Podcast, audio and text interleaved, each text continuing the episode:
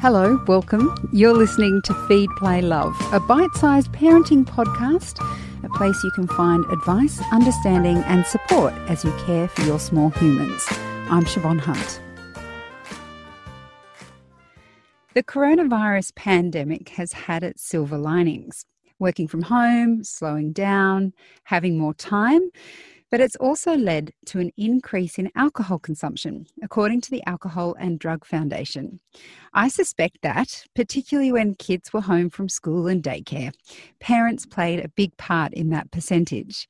Craig Martin is the head of evidence and innovation at the Alcohol and Drug Foundation and is also a father of two, aged two children, aged six and nine. Hi, Craig. How are you?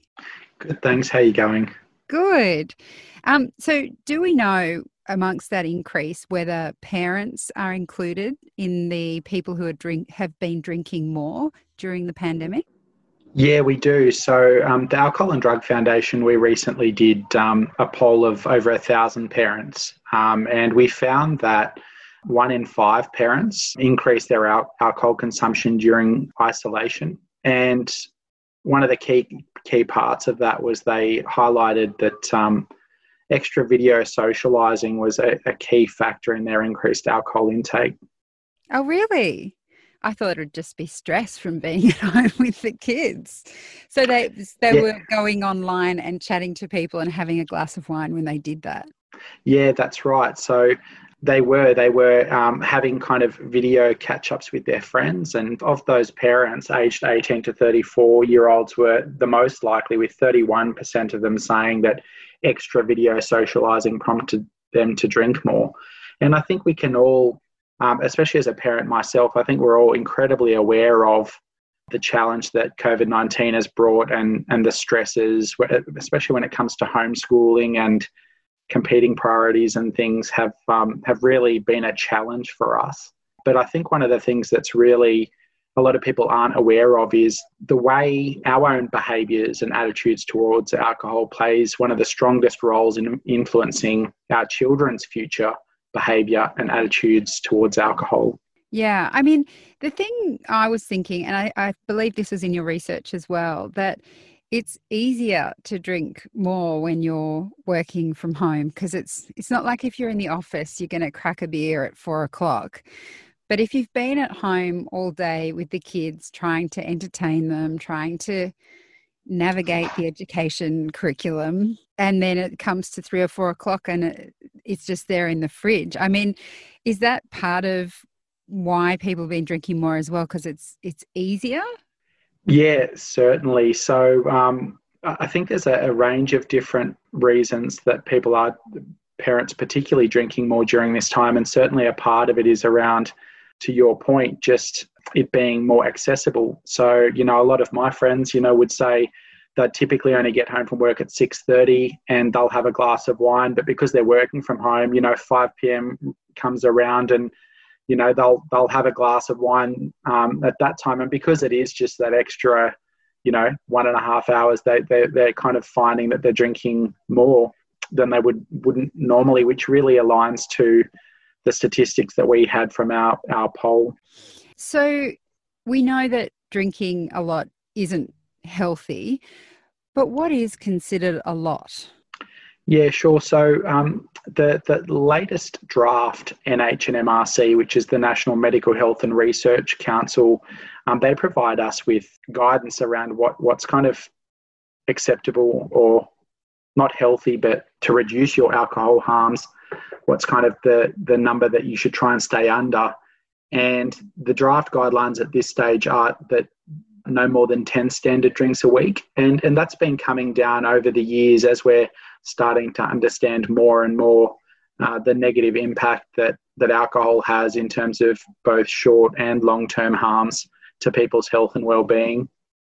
I've got to say, one of the things I noticed, I think, for me anyway, I know I was drinking more just in terms of having, I might have a beer a night or maybe yeah. two sometimes. And I, yeah. I wasn't really noticing it, but I definitely noticed that I put on weight. Obviously, yeah. too much weight gain is not great for anyone. What are the other effects on your health that that kind of drinking can have? Yeah, sure. So you're right. Um, alcohol is one of the most energy dense molecules. And so I think a lot of people forget that when they do consume alcohol, that actually the more alcohol you drink, the more energy you are consuming. And so you are more likely then to put on to put on weight. Obviously it is there are some individual elements in terms of how much alcohol and and how much activity and those sorts of things. But definitely alcohol does contribute to weight gain, and, and those that do have a break from alcohol tend to lose weight. Um, you also, in your research, were finding, um, or perhaps it was research that was from overseas, was saying that it's not, it's not great for sleep, and parents. I mean, sleep is just sacred. I think if you gave a parent a choice between sleep and a drink, they would choose sleep.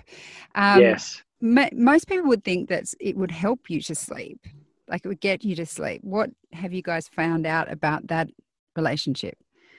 Yeah, it's a really good question, and it's a fascinating one because, to your point, alcohol is a depressant. And so, when you consume alcohol, it tends to make you feel sleepy and, and relaxed. Um, however, it does. So, what tends to happen is when you do consume alcohol, you'll it'll help you often to go to sleep more easily. However, the quantity and quality of sleep is affected. So, what tends to happen is you might have a couple of glasses of wine and then go to sleep, and you find that you get to sleep okay, but then you're waking up earlier than you would normally have, and you just aren't sleeping as well. Um, and so, we know based on the, re- the research and the evidence that it's clear that alcohol does disrupt and leads to poorer quality sleep, particularly in that second half of the sleep cycle. So, would the Alcohol and Drug Foundation be encouraging parents just to be aware of how much they're drinking? And I mean, I'm always careful. I, I don't want to tell people to stop entirely, particularly yeah. when I know that it's nice to have a drink every so often, particularly when your kids have been driving you mad all day. But mm-hmm. would you just say, look, keep an eye on it, and if you can, stay to that 10 standard drinks a week. Is that what you're trying to tell parents? Exactly. Look, you know, I think many of us do enjoy a beer or a glass of wine, and though those guidelines are really there to to reduce harm. And, and for those that are able to drink under the 10 standard drinks per week, whether that's a male or female, you do reduce your risk substantially. Um, and, and obviously, as I said, many of us enjoy it, and we are going through a, a very challenging time from our perspective, we're really pleased to be able to offer people some really good information. So I'd encourage people to check out the Alcohol and Drug Foundation's website. We've got a drinking calculator to help people understand whether the amount that you drink is healthy or, or there may be risks. And I think, secondly, just being aware to your point around the, the role that alcohol can play and how it can also make things a little bit more difficult. And what I mean by that is, we know based on the survey that we did that um, two fifths of parents, um, so 38%, reported heightened levels of stress and anxiety as being the major reason for their alcohol consumption during COVID 19 lockdown. And I think we can all relate to that. The, the challenge is that whilst um, similar to sleep, alcohol can make us feel relaxed, it can actually increase feelings of anxiety and stress um, over time and so it's not really an effective way to manage stress and anxiety. And we are trying to promote people finding healthy ways to manage their stress and anxiety, such as exercise. So I think, again, if you're drinking under those 10 standard drinks a week, the risk of those sorts of issues um, is decreased. And I think that's kind of one of the key messages that we want to get across. Yeah. Well, Craig, thank you for that. Um, it's very insightful. And we'll put links to the Alcohol and Drug Foundation website in our notes. That's fantastic. Thanks very much for your time. That's Craig Martin. He's the head of evidence and innovation at the Alcohol and Drug Foundation. Feed, Play, Love is a babyology podcast produced and presented by me, Siobhan Hunt. I'd love to hear from you, so if you'd like to get in touch, email me at feedplaylove at theparentbrand.com.au. See you next time.